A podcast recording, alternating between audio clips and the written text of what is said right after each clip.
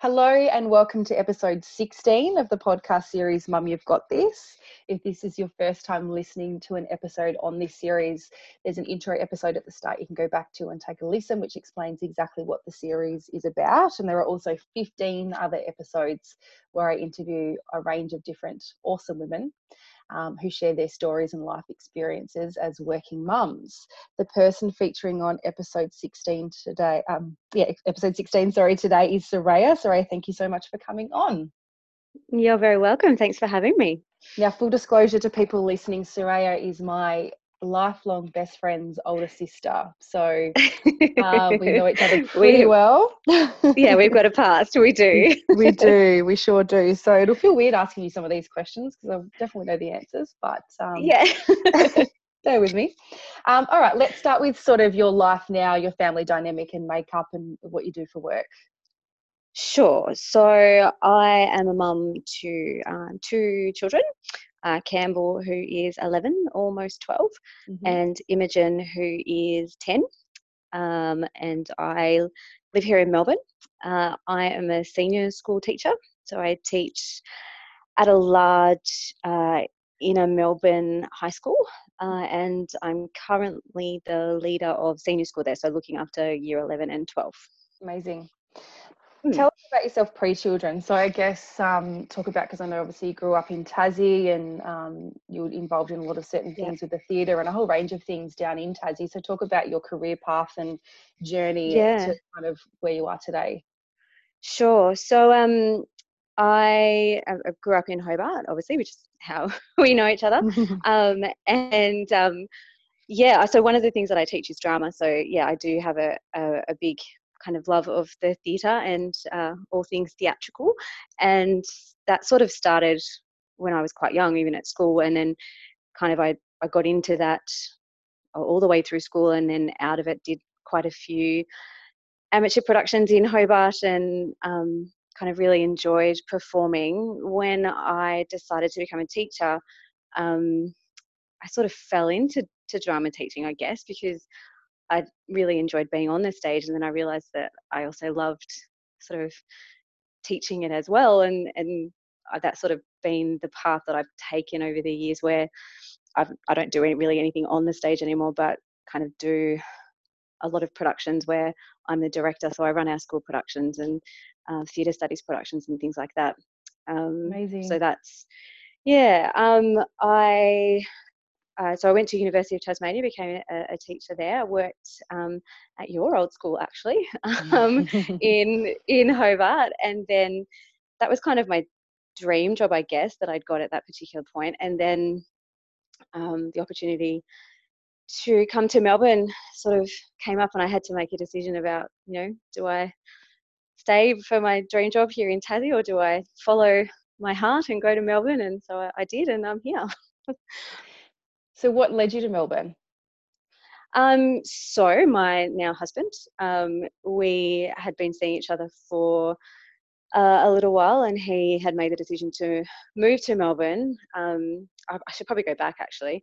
So, I, uh, when I was about 18, um, had a, a long term relationship, and we ended up getting married. Um, and I was married for, I think, around two years. I got married at 21, and that relationship ended not for any bad reason, but just relationships end as they do.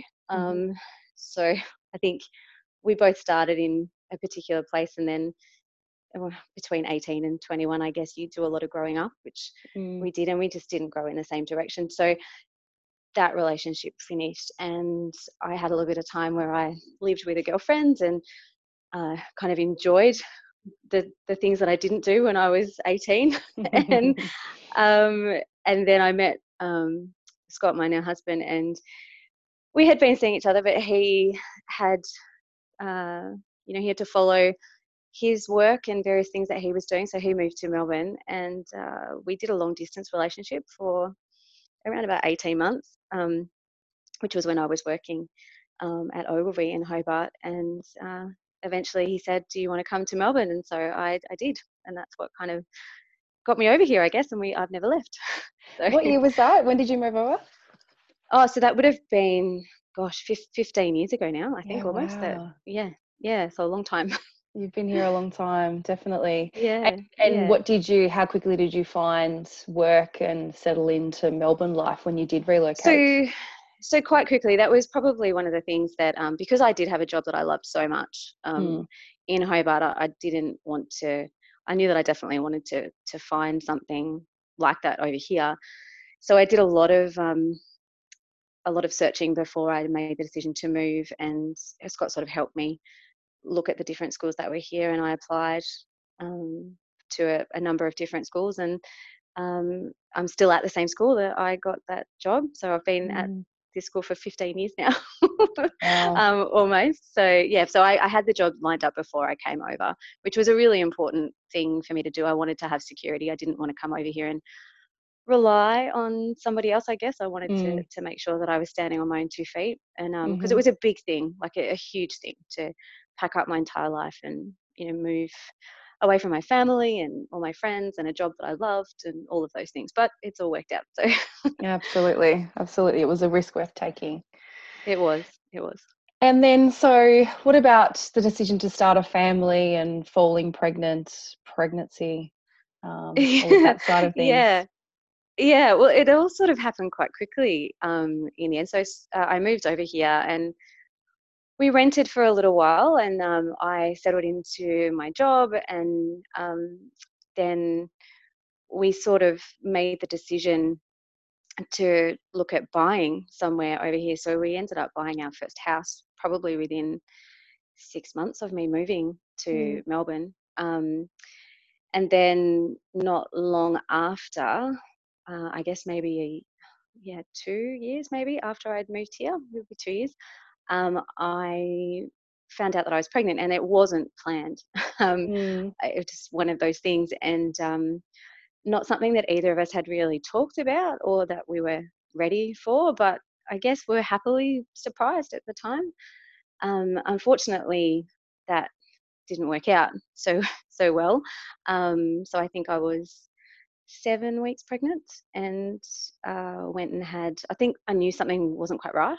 Um, went to work one day and just was feeling a bit off, and they sent me home and then said that I should go to the doctor. And then I had a scan, and um, they said those awful, horrible words. I'm sorry, I, I can't see a heartbeat. And mm, so I called Scott, and he came down, and we sort of you know, I, I was shattered at the time. I, I don't, I think anyone who's experienced that, you, you don't realize how much you want something until all of a sudden you, it's not there anymore. mm, Um, yeah, so as hard as that was at the time, um, I think it crystallized to both of us that it was something that we actually wanted.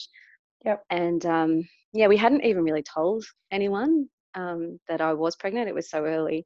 And I actually had to fly down to Hobart on that day. Um, it was um, my sister's 21st birthday um, mm, that we flew down to Hobart for. And I remember um, having to talk to mum and, the, you know, in the same sentence, had to tell her that, you know, I, I'm, I'm pregnant, but, or oh, we were having a baby, but now I'm not.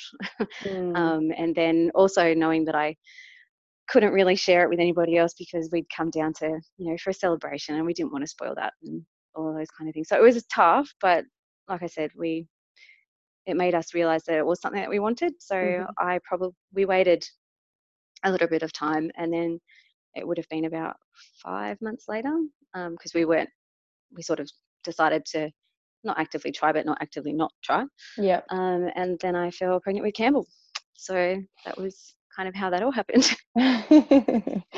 and how did you find being pregnant?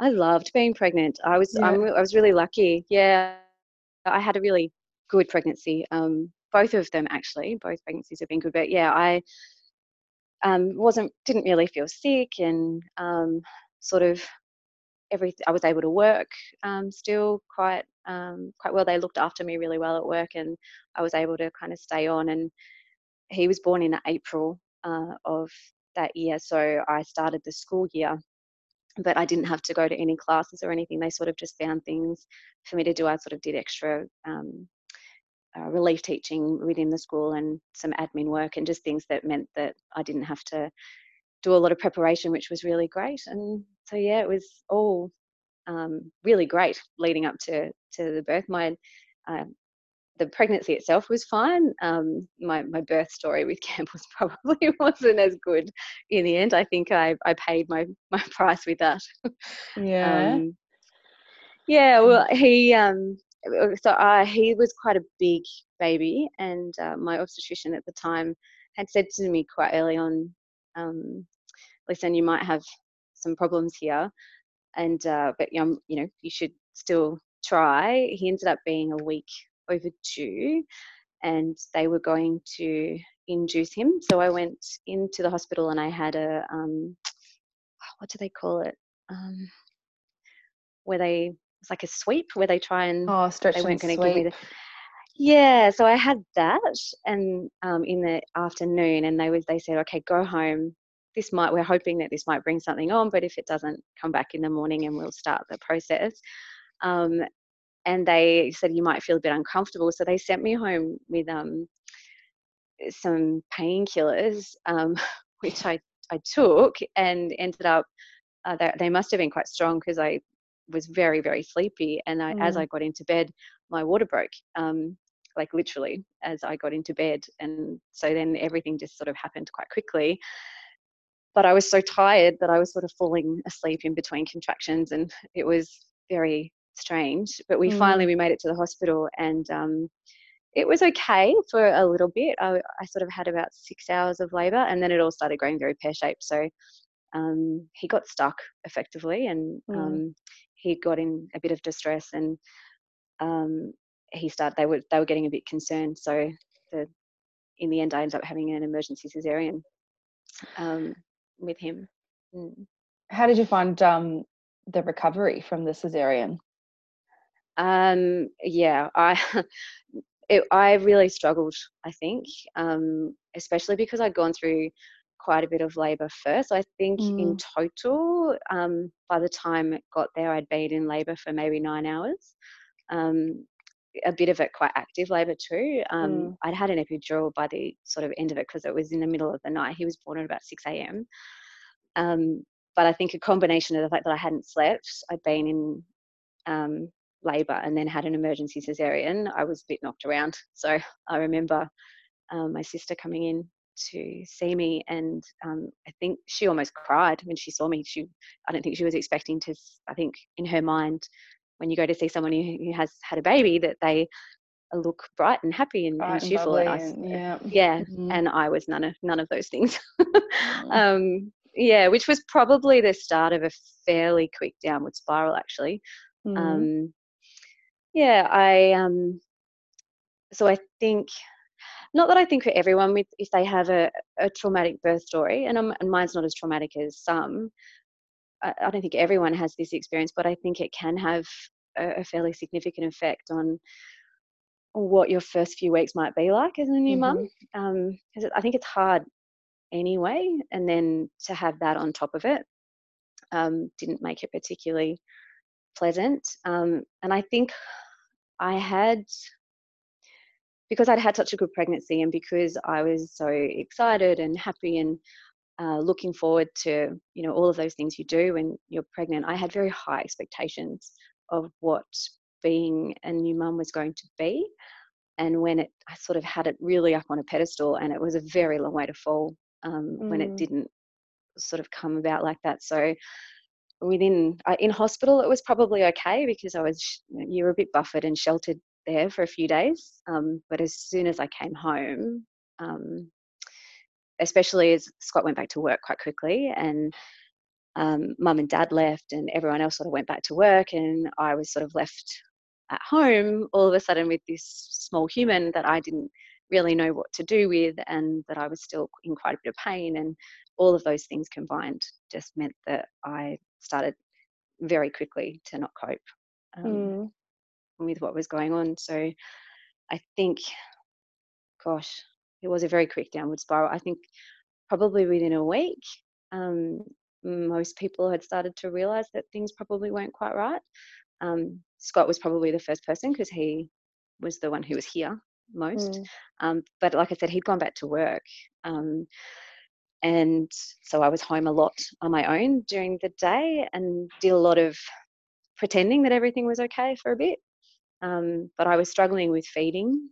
Um, I wasn't, I think, because of a whole bunch of things, you know, being stressed and not coping. I wasn't really producing a lot of milk. I was really struggling to feed anyway. I wasn't sleeping.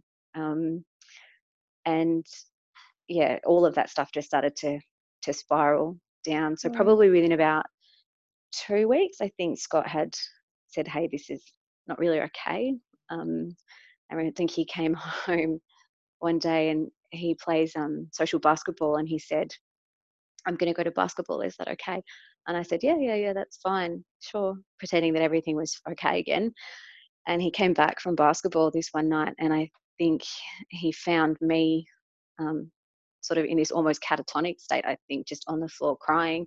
And Campbell was sort of lying on the floor crying as well, you know, this little two week old baby, mm. um, because I think I tried to feed him and it had really hurt um, at this particular time and I was really tired. And I think I had this almost overwhelming urge to kind of throw him, which I, I didn't do, but I think it was just in that moment, it, it was just so overwhelmingly you know, it, it, hurt so much and I was tired and I was, I didn't know what I was doing and it scared mm. me. So I sort of had put him down on the floor thinking, I, I don't know what to do. And he walked in and, and sort of saw this and went, okay, this is not really okay. So he, um, he called my mum and so she came over and she stayed with us for a few days and we went to see a doctor and I was diagnosed with postnatal depression um, sort of probably within about two weeks, mm-hmm. I think, mm-hmm. of him being born. Um, and I was lucky, I suppose, because I had a really, once it was sort of figured out this is what's going on, I had a very strong support network who kind of helped me, which I think for anyone who's experienced it, the, the key is having that support network around you and putting things in place uh, to make sure that everything is okay. And so mm. that happened for me very, very quickly. Um, so I was able to manage it you know, fairly quickly. It took a, a, a number of weeks for me to get back on my feet, but um, you know, once I had that support, then I was able to do it, which was good. Um, mm, but frightening to, yeah, to have I can to go imagine. at that time. Yeah, mm. yeah, and I think like mm. you're so right in that it is so tough um, for mm. anybody, and then you add on the fact of like you know the birth experience that you went through and as you say other people do go through traumatic birth experience as well and it's it's really tough because you kind of like there's so much love inside but there's also just so much exhaustion and yeah. confusion and all of that and it can become so overwhelming and i think it, it's just that overwhelming sense of um i don't know uh, mixtures of shame and failure and uh, so many different things um, that you know that I should be able to do this and you know everybody else can do this why can't I and I I, I don't know I think at the time everyone's in you're in a bit of a pregnancy bubble and you just think mm. I'm, I'm, sure people told me at the time um, you know it'll be tough and but you don't hear any of those mm. things of course um, and then yeah I, I, think I was just so um, upset with myself for sort of falling in this massive heap. And also, I was a bit confused because when they told me, when they sort of gave me this diagnosis of postnatal depression, I think my postnatal depression manifested in a really different way, which I didn't realize it could. So mine was more um, quite severe anxiety. Um, mm. Possibly, I, I, don't know what the reasons may have been, but um, I, I, literally couldn't be sort of left on my own um, for any length of time. My mum stayed with us for a few days, and she would get up to go to the bathroom, and I'd be like, "Where are you going? Where are you going?" Mm. She's like, "I'm just I'm just going to the toilet." Um, so I didn't like to be left alone. I think I, I was just frightened, um, mm. perhaps. But I, in my head, I, I, thought postnatal depression just meant that you, you know, you were depressed or you know mm. that you were just really sad. sad all the time. Yeah yeah but i but i wasn't sad it was more mm. just a really high a heightened state of anxiety which mm. apparently it, it, can that's one of the ways that it can manifest so mm. um, yeah yeah so but yeah it, luckily it, it didn't i had a support network that was able to help me through and so by the time he was um, four months old um, everything was you know it, it was so much better. Like I was, everything was good. He was sleeping well and he was feeding properly and, you know, all of those things. So it, it kind of had turned a, a massive corner. Yeah, that's so good to hear. And yeah. so, what did you do around? Because um, I can remember your sister Donna messaging me pretty early on, and like I didn't know obviously the detail and stuff at the time. It was obviously a private situation what was happening, but I remember mm. her saying, you know, Soraya's kind of struggling feeding Campbell. Mm. And she's like, mm. Jackson and Riley, who are my younger siblings, for the people listening, I've got a big age gap between my sister and I, and then between my younger sister and my younger brother and another younger sister. And um, so, you know, Donna and I were in high school when my brother and sister were born. And and Donna said to me, your mum uh, formula fed Jackson and Rani, didn't she? And mm, I said, mm. all four of us were formula fed from day one. Yeah. And we're all fine. so why? And she's just like, Soraya's got this pressure. She's really trying to breastfeed and she's really, really struggling. Yeah. Um, I just want to tell her, yeah, I just wanted to confirm with you before first, before I told her that, you know, all these Phillips kids were breastfed and we're perfectly fine. Yeah. Yeah. we're yeah. sorry, formula and, fed. Yeah. Yeah. And it's, yeah, it, look, it was, and that was all tied up in the, the feelings of failure, eh, failure and shame, and um, mm. the fact that you know I should be able to do this. This is you know this is your job. This is the one thing that you're supposed to be able to do, and uh, and I just wasn't able to do it for. Uh, you know the mechanics of it weren't working. I wasn't producing any milk, and he was he was very unsettled. I think because he was starving mm. effectively, mm. yeah. um, because I wasn't really able to do it properly, and he wasn't really getting it right, and a combination of different things. And so when we went to the doctor, um, after sort of Scott got mum over, the first thing the doctor said was, okay, you, you need to go out and get, you know, formula. formula. and you need, yeah, you need to get a tin of formula and bottles. And so Scott was, he sort of, I think I needed someone to take charge because I, I was refusing that help initially. Mm, mm. And then he sort of put his foot down and said, this is ridiculous. Um, like this is just what we're doing. So mm. he went out and, and bought the things and brought them home, and mum was sort of there with him, supporting him. And we gave him this bottle of formula, and this poor kid, he like gulped it down. Doesn't and it? then I think, he, oh my gosh, and then I think he slept solidly for about five hours. Um, and I, you know, that that just made me feel worse in the end. But um, but I think in the end, you know, it was good for me to see that um, you know he just he just needs to be fed it wasn't yeah. it wasn't a failure on my part and you know it took me a, a, little bit of time to kind of come to terms with the fact that it hadn't worked out quite the way that i'd wanted it to but as you say like it ultimately it's made no difference he mm. is um, you know he is bright he's active he's he's got no allergies he's hardly ever sick yeah. you know he's you wouldn't be able to tell um, all the stuff all, they say that you know i mean i know i know i'm a, a, great advocate for breastfeeding if you can do it and some people it does yeah. come naturally and that's amazing um, but at the end of the day the stuff that they try and say that you know it it protects your child against it just doesn't yeah. seem to be right but no the state anyway, the, in the state that i was in yeah there was no way that it was going to be the best thing for you or your baby. No, yeah, no, not at all, not at all. So, what stage then did you, or what happened career wise? Did you go back to work part time at? Um, I so I had a plan. So he was born in the April, and I was going to take. Um, so my my life obviously tends to be planned around school years. Um, mm. so uh, he was born in the April, and I was going to take the rest of that year off. Um, and in December, um, plan to go back to sort of start the process of going back to work the following January. Mm-hmm. Uh, which is what I did. Um, I was always planning on going back just part time to start off with, and I didn't quite know what that was going to look like. Um, maybe two or three days. So I started kind of. I found childcare um, for him sort of towards the end of the year, and had that sorted, and had the conversations with my school, and had everything sorted out, and was ready to go back to work and had it all ready. And then, um, yeah, we went uh, down to Tasmania for Christmas that year, and uh, I think it was Boxing Day. Um, I discovered that I was pregnant again um, on, that Boxing Day, which, um, yeah, I, I, know, and it sounds terrible to say it, but I, I was it was probably one of the least happy days of my life. I think the day that mm. I found out, mm. I I was in a bit of denial. I think maybe I knew I was pregnant before we went, and I was pretending that I wasn't. Um, and then Scott said, "You should take a test," and I did, and it came back positive. And I think my initial reaction was just one of fear. I I was scared because I had only just started really. Campbell was only, gosh, how old was he?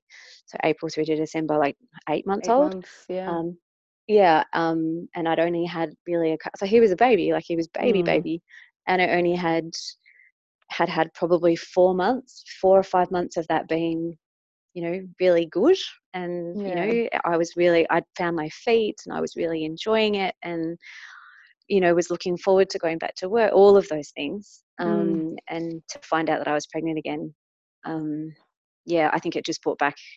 I think I thought that exactly the same thing was going to happen again and that that I wasn't you know I wasn't even sure after the first time that I was ever going to have a baby again but to sort of find myself in a situation where uh, it was unexpected that quickly um, was quite a shock at the time but uh, that didn't last long I think by the time we sort of got back to Melbourne a few weeks later you know I'd because there was never any question it was always you know okay this has Mm. happened let's let's make this you know we'll make this work um, and so then you know of course we started to kind of get used to the idea and it was all very good and then you know she arrived and um, yeah we wouldn't have it any other way um you know life sometimes knows life sometimes knows better than we do um, Mhm. i think with these things because it it probably worked out exactly the way that it it was going or it needed to.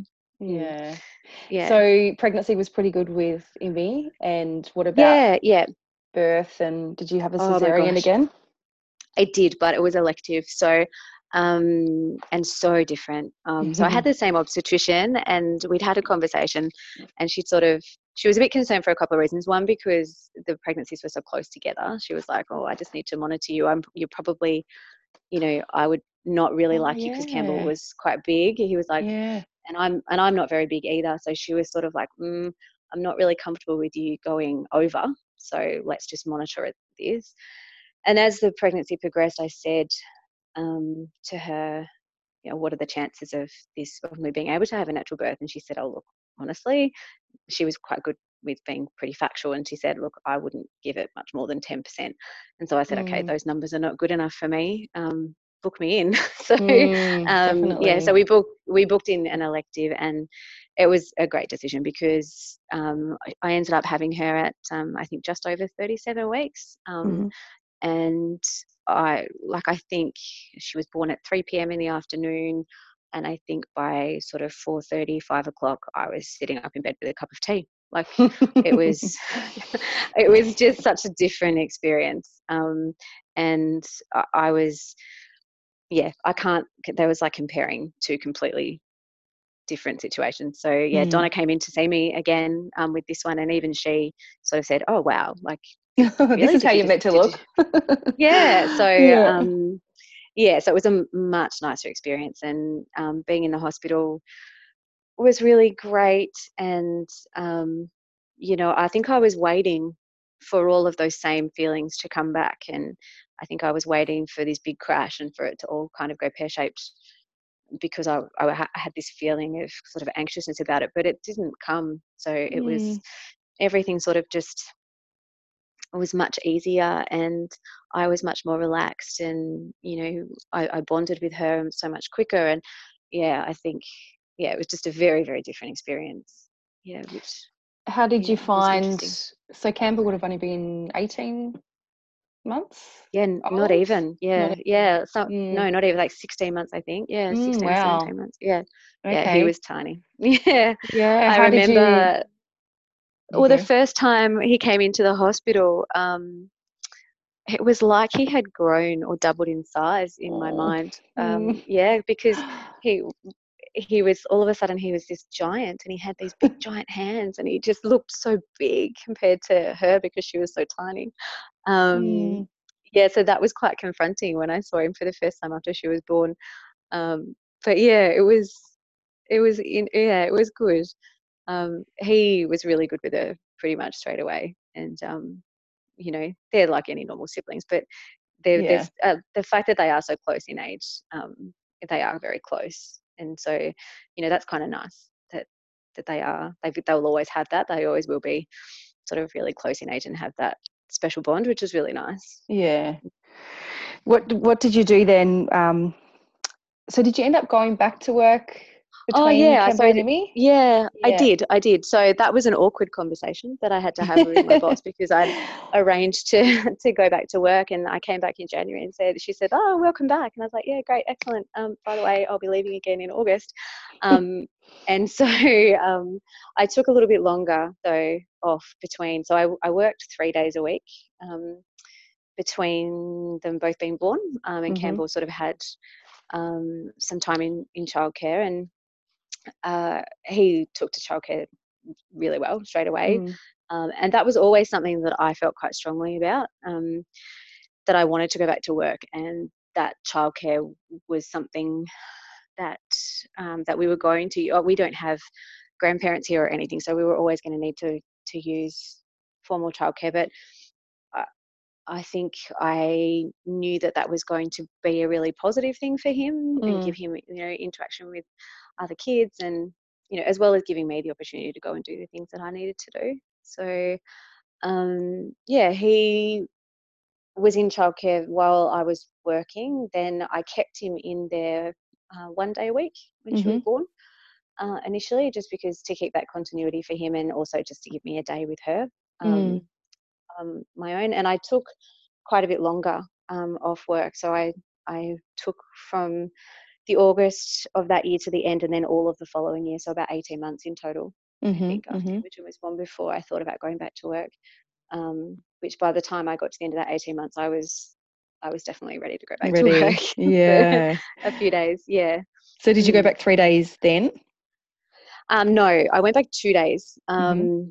just because I think initially um, two days was going to to work best, but I gradually built it up again. So it was only two days for a little bit, and then I went to 3 Mhm. um, and I was three for a while. So three days seemed to be a good balance between me being able to to spend time with them when they were little and and Mm. have that time, but also be able to still keep my kind of foot in the door at work and be able to do a good job. Mm. Um, I sort of felt like two days was not. I just wasn't there ever. And so it Mm. made it really hard to make any connections with the students or make connections with other staff. And I was missing out on things. I was missing out on meetings and a kind of in a situation where I felt like I wasn't doing anything well. So the Mm. three days was a, a much better balance for me in the Mm. end. Yeah. Yeah. And, and what do you do now? So I'm full time now. So the kids are now a little bit older. So Campbell is about to turn 12 and has just started year seven, and Imogen has just started year five. Um, and I went back full time. I think it was two years ago. Um, Mhm. I made the decision to go back full time, and that was that was a really hard decision to make because um, I think I'd got used to having that extra day and and being able to be there and and I guess run all the little errands that you Mhm. You don't have the time to do like you know or like taking them to the dentist or taking or even just finding time to do things for yourself. Um, I, I had that one day and all of a sudden to go back to work full time meant that I didn't have any of that anymore. Mm. um, yeah so that was really challenging. But um, the I sort of had the opportunity to step up a little bit at work um, and so the only way for me to really do that was to go full time. So we had a few discussions about whether or not it was the right thing to do but luckily Scott was really supportive of um, the fact that it was probably the right thing for our family and that the kids were old enough that they would be okay and I am lucky that the work that I do, you know, the hours are, are pretty good. So Mm. I'm I was able to organize my timetable so that I could still pick them up from school um, one afternoon a week because I could leave a bit earlier and um, yeah, so I was able to sort of make it a bit flexible, and I, I was always sort of home by four thirty on some days if I didn't have a meeting. So yeah, I was able to to make it work. I think it would be much harder if I had a job that was finishing a bit later, but yeah, Mm. because of the the hours, I was able to make it work. Plus Yeah. the holidays, right? Yes, the holidays are a bonus. Massive benefit. Um, yeah, it was good. And look, I think it was always really funny to watch in the schoolyard when I would talk to other mums and um, they would find out that I was a teacher and you'd see their little kind of eyes light up and like, oh, really? Excellent. And so quite often our house would be very busy in the school holidays because we would, we would have um, lots of other kids around. But it was good. It was always nice to have lots of kids around. So yeah, um, but yeah, the holidays were good. It meant that you know we were able to, and I also it was really handy that I know that that's a real challenge for working mums. That in the school holidays you've got to find someone to watch the kids, and yeah. that was something that I didn't have to worry about. So mm. I was very lucky in that sense. Mm. So how have you mm. found everything with raising children, especially two very close in age, being away from immediate family in the sense of your parents, particularly? Mm.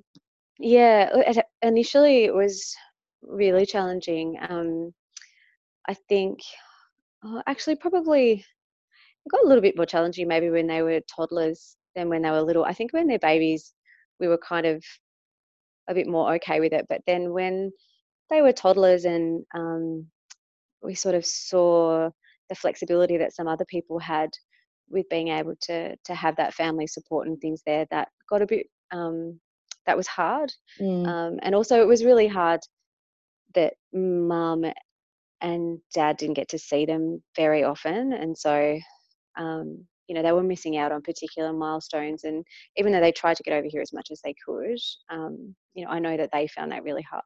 Um, it was really hard for scott's mum too um, you know she you know is a, a bit older and and you know struggled to, to travel um, my parents were able to kind of come over here fairly regularly um, but and it just got a bit hard for you know them to come over all the time and then it gets expensive once mm. the time like before to try for four of us to travel all the time um, it just wasn't really feasible so yeah it it's come with a lot of challenges but it is you know some of the advantages of it are that when mum and dad do come over and when Scott's mum comes over or when we go there, um, it's really special um, because yeah. I think they try to make the most of every second. and load them up with together. sugar like my children's grandparents yeah, that's exactly right. Yeah. but it, you know, I I think we've managed to be able to um, I think you make a family with the people around you as much as you can. We sort of had to we we had a really good network of friends that some mm. of whom were in similar situations. Um, it didn't have parents around, and so we sort of helped each other out with those things, and you know, kind of created our own little network, um, mm. which was, you know, one way of doing it. And um, I think, uh, I don't know, having because my sister was here. Um, you know, I've only reflected on this fairly recently, actually that you know having them here has been such a positive thing and i'm not sure if they weren't here whether or not we probably because we were there were times when we thought about moving back home mm. um, it still comes up every now and again because the, the pull to go back to tassie is very strong mm. um, and if if donna and adam hadn't been here we may well have decided to go back mm. because i think just having someone here that that sort of anchor of a family for both of us has been you know something that's been so important and one of the things that's probably kept us here in the end and they've all be, always been very like literally close to you, haven't they? In the sense of being where they've where you've lived to each other, but also yeah. just I know yep. they, you know, almost around the corner. yeah, so yeah, lucky. Yeah, I remember when they were buying their last place, I was thinking, oh geez, they'll be in a strict area zone that they'll be allowed to buy in because they're going to have to be close to you guys because you know exactly right. It works both ways. It's great for you guys and it's great for them because it's such a beautiful bond that both Donna and Adam have with your kids. Um, yeah, it is, and it's support that you just it's priceless because I've got that yeah. with my sibling and my husband's sibling over here, and I know how you feel. Uh, plenty of times yeah. where you go, man, if it wasn't for these people, there's no way we could do this. No, that's right. That's right. And uh, uh, you hear it all the time. It's the cliche, it takes a village to raise a child, but it really does. Mm. The, you know, the things that, especially now that they're older, um, you know, the things that my kids get from, eh, you know, their aunt and their uncle are things that they can't get from us. Um, mm. Campbell has just reached that, you know, difficult preteen uh, ask him anything about his day and you get sort of one word answers but then you know i hear him talking to them and it's you know it's like listening to a completely different child um, but it's really great that he's got you know uh, a relationship with you know a significant adult that you know a really positive role model and people that he can trust and talk to and yeah it's really it's good mm. Mm. What about for you in the sense of are you doing stuff? You, you talked a bit before about how before you went full time you had that day to kind of go and do mm. some stuff just for you. So now that you're working full time, how do you, what are you doing to kind of, you know, that self care for yourself and how do you fit it in and do you get guilt when you do it?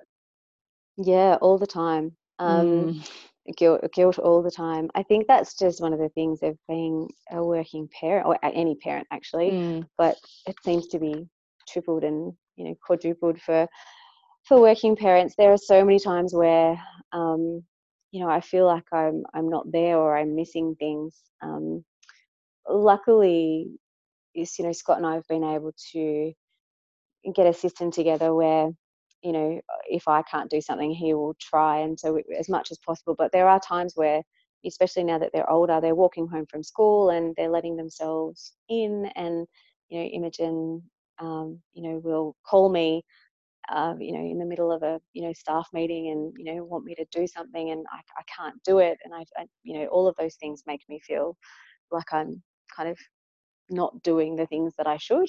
Um, mm. but at the same time i think um, they're seeing their both their parents um, you know being doing the things that they need to do they're building resilience in being able to problem solve things themselves all all of that stuff. Mm, um, true. where i i'm probably not doing as many things for myself as i, I could. That's mm. probably one of the main challenges i guess of anyone who's got you know children. You constantly put yourself last um, and you you end up sort of not doing the things that you that you say that you're going to do. But I, I'm, you know, I've got a gym membership. I try and go as much as I can. I'll try and catch up with, you know, friends. I'll um, take myself out for a coffee on a Saturday morning um, after I've dropped them off. Little things. I think as mm. long as you find some kind of those little things to do, then then it's all okay. Mm. Um, but yeah, I'm I think it's easy to get lost in the busyness of being a parent sometimes. And that's one of the things that I've had to try and get better at over the years. Um, especially even now that they're older, it's you're busy when they're little, but you're, you're even busier when they're older, but in a different way. Because mm. um, I'm, it's like I'm a um, a manager. I'm I'm constantly um, you know my diary is full of you know okay so there's a music lesson here and there's a swimming lesson here and such and such has got um, this school assignment that's due here. And it's just a, a constant kind of organizational battle day to day to make sure that you remember everything. And uh, so that's probably the biggest challenge that i'm finding as they're older trying to make sure that i get everything done that needs to get done um, and then still find the time to relax and spend time with my husband and all of that mm. stuff. it's a long list. it is. It is. It is. Mm. Any other um, some awesome advice and things that you've said in there based on your experiences? There's plenty of things that people, many people, would be really interested in, and it's so interesting hearing the stuff that you're saying about the kids of the ages that you're that they are now. Because I'm in that stage of the toddler phase, which is bloody tough. Mm. Um, yeah, yeah, and it's busy and all that kind of stuff. But everyone keeps saying it gets easier, but then it also gets harder in other ways the older that they get. And like what you just said, Dan, about just the general busyness, and everyone becomes busy because you might be busy being yeah. a working parent, but then your kids are getting older when they're the ages, especially that Campbell is now with all the sports and activities, and I know Emmy's dancing right. and all that that then yeah. comes into it. And then on top of that, you have um, very changing relationships that you have with your kids. That mm. um, I think your identity as a as a, a mum it goes through all these different phases, and sometimes they creep up on you and you don't realize. So you sort of you have that yeah. newborn phase, and then you're the mum of a small person and um, and you know you sort of you, you get used to that and you're like okay I, I know who i am i'm the mum of these little people and then all of a sudden they're not little people anymore and you turn around one day and you, you're not the mum of a, a, small person you're the mum of a, a, an older child and all of a sudden you've got to reinvent yourself in that identity and what that means mm. and then that continues to change and sometimes it takes a little bit of time to catch up and it can be mm. quite confronting um, and I almost there's a grieving period that I think you go through with each stage um, that I've only really reflected on probably in the last year or two where I think maybe towards the end of Campbell's primary school I, I found that I was really struggling with things day to day and I was finding myself getting upset and I was um, over very small things and in reflecting on it, I realized that part of it was the fact that I, I was really grieving this thing where I wasn't the mother of small children anymore, mm. and that I didn't I didn't know what that looked like. I didn't that, and I didn't know how to to reinvent myself. I wasn't kind of there yet, and so I had to sort of really think about what that looked like and what that meant, and how my relationship with the kids had changed. I had to speak to them in a different way. I had to allow them independence that I hadn't before. I wasn't kind of the boss anymore as much. Mm. Like I still obviously get to make decisions about things that they can't do, but they've got strong opinions about things and um, you know, I'm all of a sudden I'm not the center of their universe that I was before. and, mm. that, and and that's been really challenging. Um, and part of I guess I, heard someone say recently that um, you know being the um, the mum of a boy is like the longest breakup in history. No. Um, and, and it sort of, it, it, kind of made me laugh a little bit because I was like, yeah, I get that. I see yeah. that. You know, these, you know, this little boy who I, I was just the center of his world all of a sudden, like, obviously, you know, we still have a very strong relationship, but his friends now are becoming the center of his world. And that's normal. And that's mm. really great. And we have to support that. But I, I have to work out how I'm going to deal with that um, mm. um, as a mum and what that means. So that's yeah, that's been an interesting challenge in the last probably 12 months that I'm sure Thank hasn't, you. Has, yeah, hasn't. That's no, that's so it's so insightful, and it's it's so there'll be so many people listening. Yeah, again to that, just going, yeah, wow, you're so right. It's such a it is such a changing dynamic for your kids. Your kids growing up, but then you're changing and trying to find your place in in their lives as mm. well. So that's yeah, thank you. Thank you for sharing all of that. Do you have, is there anything else that you sort of, um, before we wrap up, is there any other key things that you wanted to say or things that have worked, haven't worked, challenges, anything else you wanted to share? No, I, I don't think so. I think, um, gosh, everyone just does the best that they can mm. in the mm. end, don't they? We all, mm-hmm. we all, they don't come with instruction manuals in the end. Um, I think probably the biggest thing that I've learned about being a parent is um, I, I, have much greater admiration for my own mum, maybe.